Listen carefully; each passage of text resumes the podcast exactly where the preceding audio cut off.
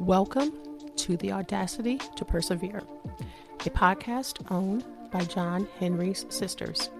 I am your host, Dr. Tonya. I am a licensed clinical psychologist, certified executive coach, and certified equity, diversity, and inclusion practitioner. Every week on this show, we will share bite-sized goodies for the mind and spirit as you travel along this little road called life. This podcast and website represents the opinions of Dr. Tonya and her guests to the show. The content here is for informational purposes only, and because each person is so unique, please consult your healthcare professional for any medical and/or mental health questions. In no way does listening, reading, emailing, or interacting on social media establishes a doctor-client relationship. So let's get to it.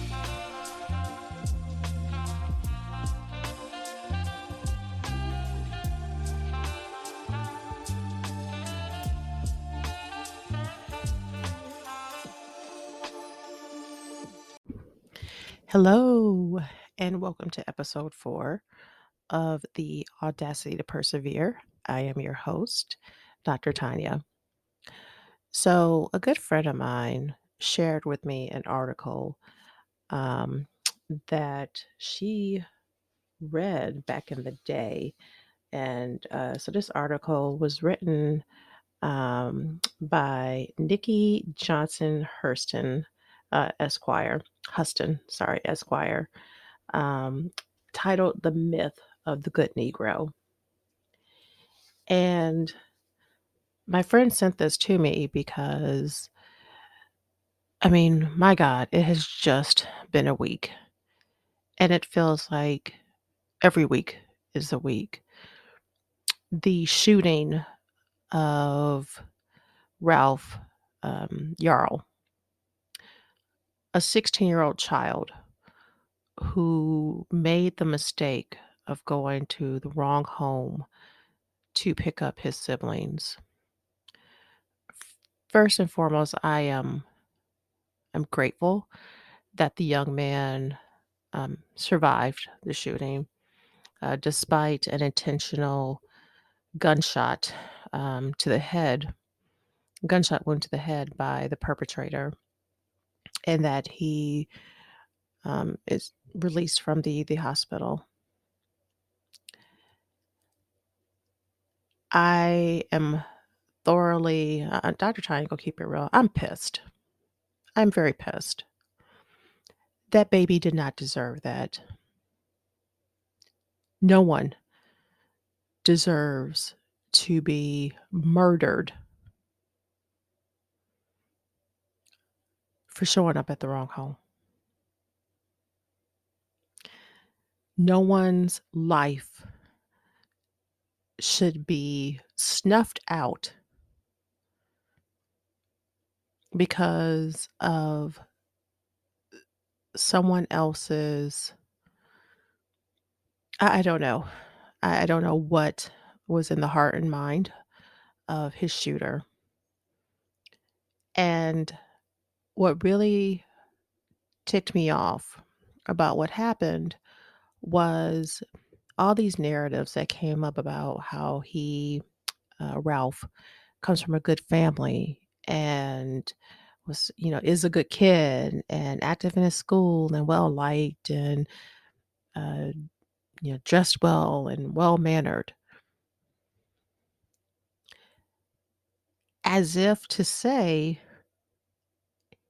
if he didn't look a certain way, move in a certain way, that the harm that was inflicted on him would have been justified. And I reject that. That's absolutely BS.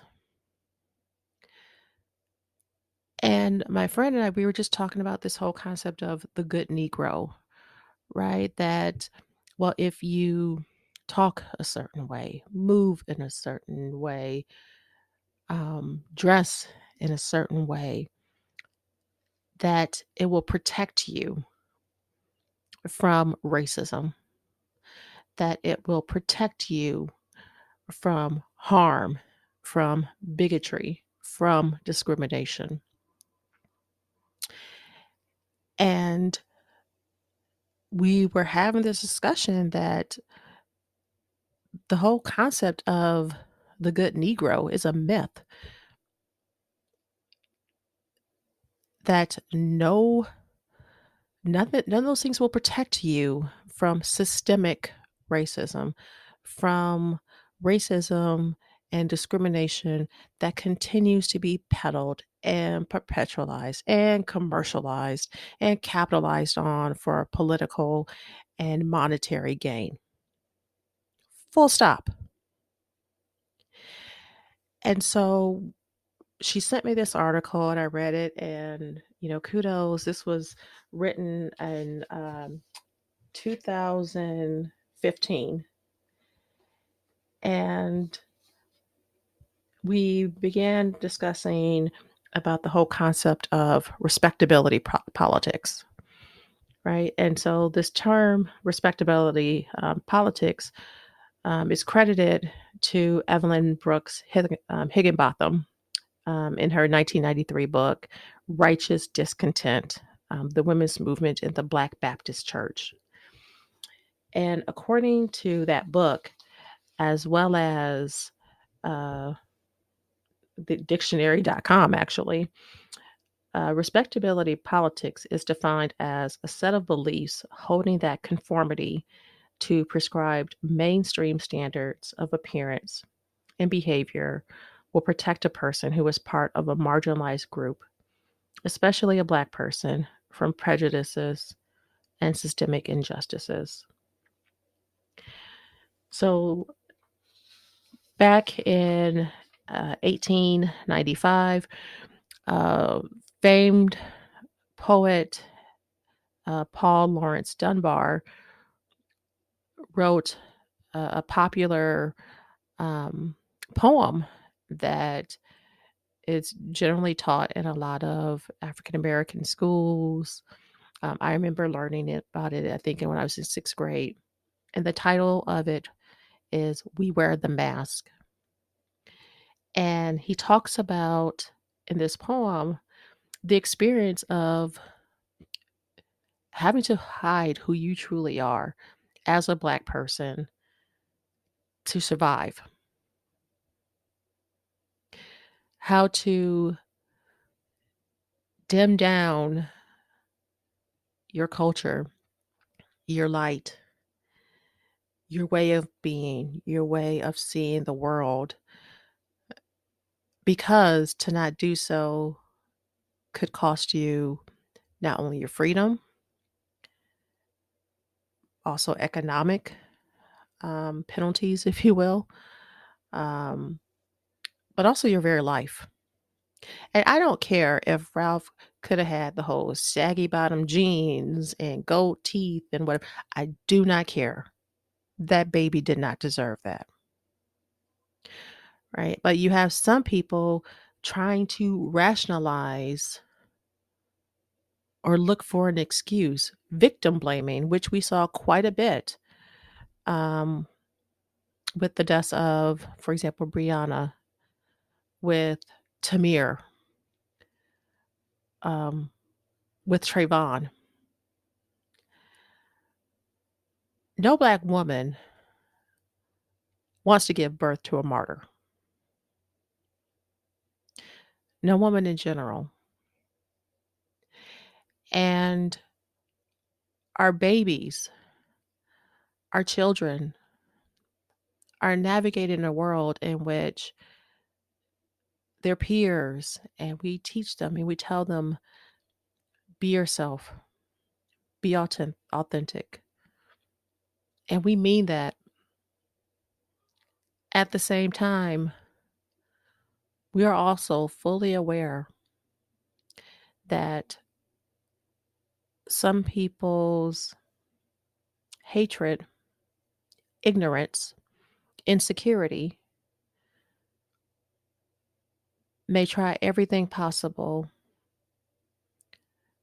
to shut down that authenticity, shut down a normal process that we all go through when we're trying to discover who we are. And young children, young Black children, a lot of times they are denied that opportunity to fully experience childhood, because a lot of times we are focused on survival, making sure they live to see adulthood. And that is not what parents want, right? And so the whole concept of respectability politics, one, it doesn't work. There's a cost that is paid when we engage in respectability politics. And the cost is a lot of times our mental well-being, our spiritual well-being, our ability to connect with others, our ability to really connect and fully love and appreciate ourselves. And back in 1903, some of you may be familiar with famed educator W.E.B. Du Bois, who in his The Souls of Black Folk talked about this double consciousness that Black people generally have to operate in, right? A two-ness.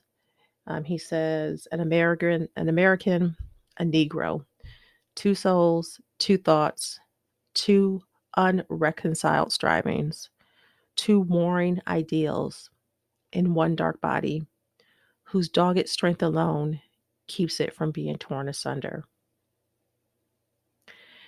And so Black folks, we, and I say we because long before I got these degrees and all that, I was, and I still am, a proud Black woman. And there are times in my career where I have had to kind of play both roles, if you will. And doing so was stressful. I am not going to lie. But it was done out of necessity. Just like a lot of you may feel that you have to out of necessity. And after a while, according to some of the work that I've done with people, things I've observed with my peers, some of my friends, you may start to think that your ability to do the whole respectability politicking, it's what's saving you. But at what cost? At what cost? If you are in an environment where you have to think 4 or 5 times over about if you should wear your hair in locks or in braids. Oh, wait, you got that big presentation coming up, so you can't do either one of those. You might want to go ahead and straighten and press that. What does that do to your spirit? What does that do to your overall sense of well-being? Especially if that is what you are called to. And each one of us, we have this innate sense of wanting to belong to something. And a lot of us, that may manifest in terms of creativity. It may manifest in terms of expression.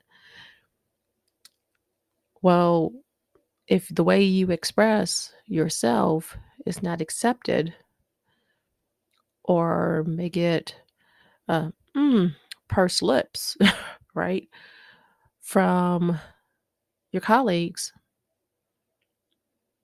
are you really showing up? And don't get me wrong. I understand bills got to be paid. And a lot of times we do what we have to do.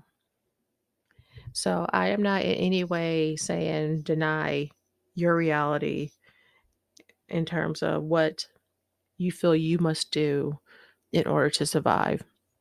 This is not about shaming. This is not about what you should and should not do.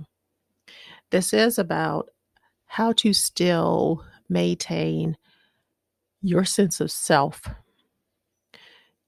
your sense of wholeness in spite of systemic racism, in spite of the performative actions of those who really do not want you to show up, but a more smaller you to make themselves feel more comfortable. I'm not a fan of respectability politics. That's, we talk about, for example, I've written about code switching. That is exhausting. We talk about how a lot of times when people talk about, for example, executive presence, which, by the way, that is a trigger for me. I'm working on it because a lot of times we talk about executive presence with respect to ethnic, racial minorities and women and people who are a member of the LGBT plus community as assimilation. Again, that whole respectability politic. So how can you still maintain your sense of self in spite of? One of my favorite quotes is by Audre Lorde, where she says that basically self-care is a form of political warfare. I don't think a better statement has ever been said. Self-care, caring for yourself and how you see yourself as part of your culture, as part of your identity. How do you still nurture that in spite of these external pressures, these external expectations that you be anything other than your beautiful, melanated self? So I'm going to give you a couple tips that I have found helpful, and maybe you'll find it helpful as well. One, how I find it helpful to have visual reminders of the culture on my person and how I dress in my workspace, right? Even if it's a screensaver, or I have a small framed quote from Toni Morrison's novel that says, if you want to fly, you got to give up the shit that weighs you down. So I have those little pieces in my environment at work that helped me to stay connected. I will have some Afrocentric jewelry at times that may be strategically placed on my person. So seeing those visual reminders are important to me. It's important to me to see that, because in a lot of spaces, let's keep it real, there aren't that many Black psychologists out there. And so the environments where I've tended to have to navigate, if I'm not the only, trust I'm not one of many.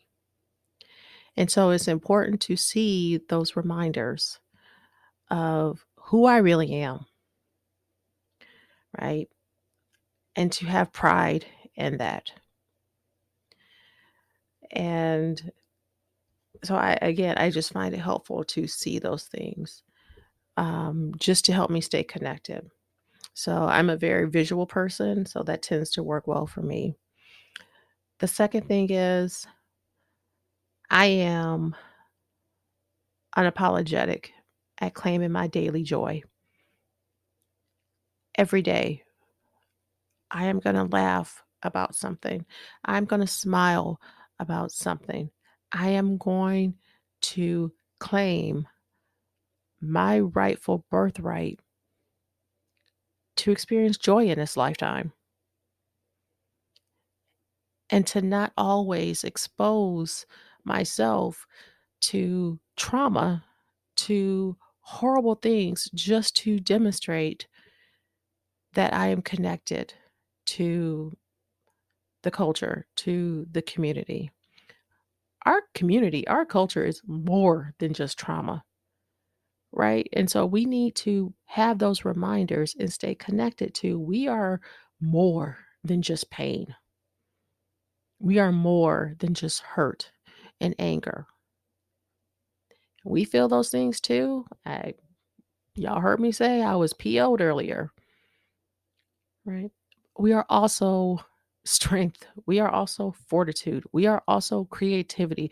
We are also good at finding a way to thrive in spite of. Right. So I told a friend many years ago, like, I can't stand chitlins. I mean, I'm sorry. Can't stand it. When I was a kid, I would come home and it was around the holidays. And if I saw that red bucket sitting in the sink in the kitchen, I'd just be mad because I just could not stand the smell of it. I thought it was gross. Ew. Right. And when you think about the fact that when African Americans were enslaved, given the remnants, the disgusting, the afterthoughts of the pig, of other animals, that we took literally the entrails of an animal and we whipped that sucker up so bad, so sweet, so good. That is a delicacy. Right. And so taking something that was meant to be an insult, to be an afterthought, and turning it into something good. So I told my friend some years ago, I was like, yeah, well, we need to make some chitlins out of this. Right. And we were talking about like a really bad situation, right? We got to find a way to make some chitlins out of it. And that's what we do. Now, it doesn't minimize that we still feel things. Absolutely not. But again, we are more than just hurt. We are so much more. And so I am intentional in claiming that more on a daily basis. While I'm not a religious person per se, I'm a very spiritual person. And I like to think that when I am laughing, when I dance, that it is music to the ancestors, that their sacrifices, their toils was not in vain.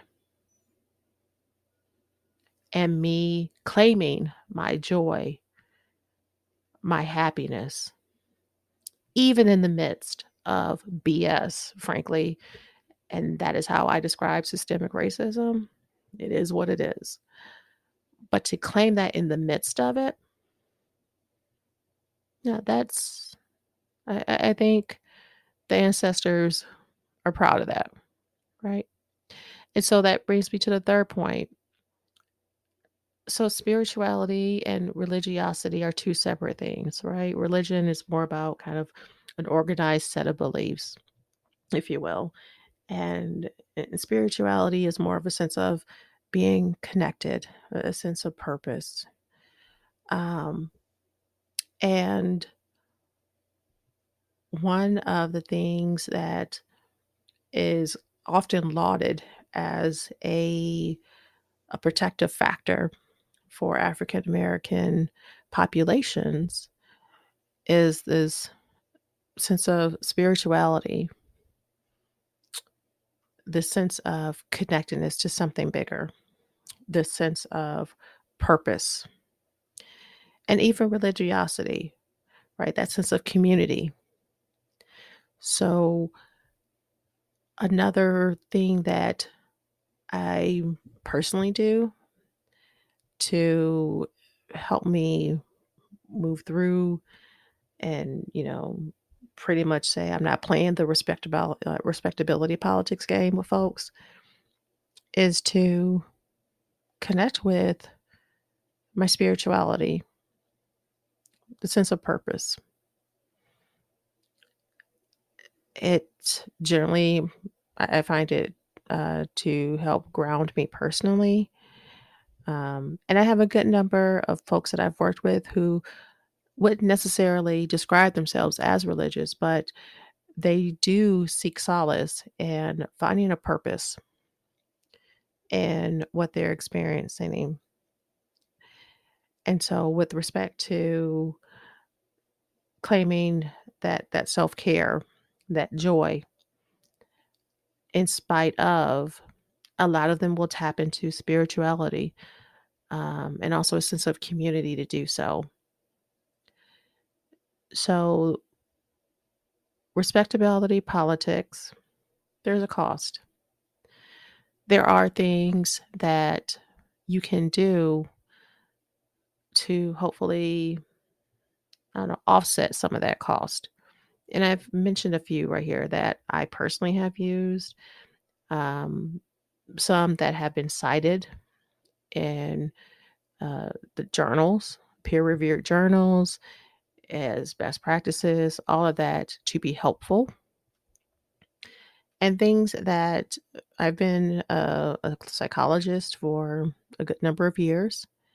And so things that I have observed and learned and helped my clients over the years kind of build up that resilience factor by doing some of these things. Now, it's not a cure-all. It doesn't mean you are not going to feel any pain or hurt or anger. Not at all. It is about you moving closer to unapologetically claiming your joy, your happiness, in spite of. It's about you rejecting the notion of, as what was shared in this article, of the whole good Negro. That's a myth, as the author noted in her article. You have to be intentional in your mental health, especially in times like this, especially when it feels as though to be yourself, to take pride in your heritage and your community and your family is an affront. One of my favorite quotes is by Luvvie Ajayi, and she says essentially, don't make yourself small for other people to swallow. Let them choke. Now, I'm not saying figurative, to, literally have people choke or figuratively, whatever, but it's more about do for you, your mental health, your well-being, you taking care of yourself. Do away with the whole notion of respectability politics in the sense that of it being a protective factor. It doesn't. You still need to maneuver your workplace, your environment in a way to get the bills paid in terms of is a form of survival. That's not what I'm talking about. I'm talking about respectability politics in that a person takes that notion and identifies it with it. That is who they are. That is what they must become. So being able to separate who you are from the how you must maneuver in order to reach your goals, in order to put food on the table. Those are two separate things. We all have to play the game in one way or another, but you get to decide how. And that is being unapologetic. That is an intentional, focused maneuver to say, we're not doing respectability politics anymore. We are about claiming our joy. We are about loving our families, loving our communities, in spite of. So with that, thank you for tuning in. Remember to be well, stay unapologetic, and claim your joy. That is your birthright. Take care. Thanks for tuning in. And if there's a topic you want us to cover in a future episode, please send us an email at johnhenrysisters@gmail.com. That is johnhenrysisters@gmail.com. For more information regarding John Henry's Sisters, check out our website at www.johnhenrysisters.com. We're also on Facebook as John Henry's Sisters, Instagram at Dr. Tonya _JHS, and Twitter at John Henry's Sis. Until next time, be well and stay unapologetic.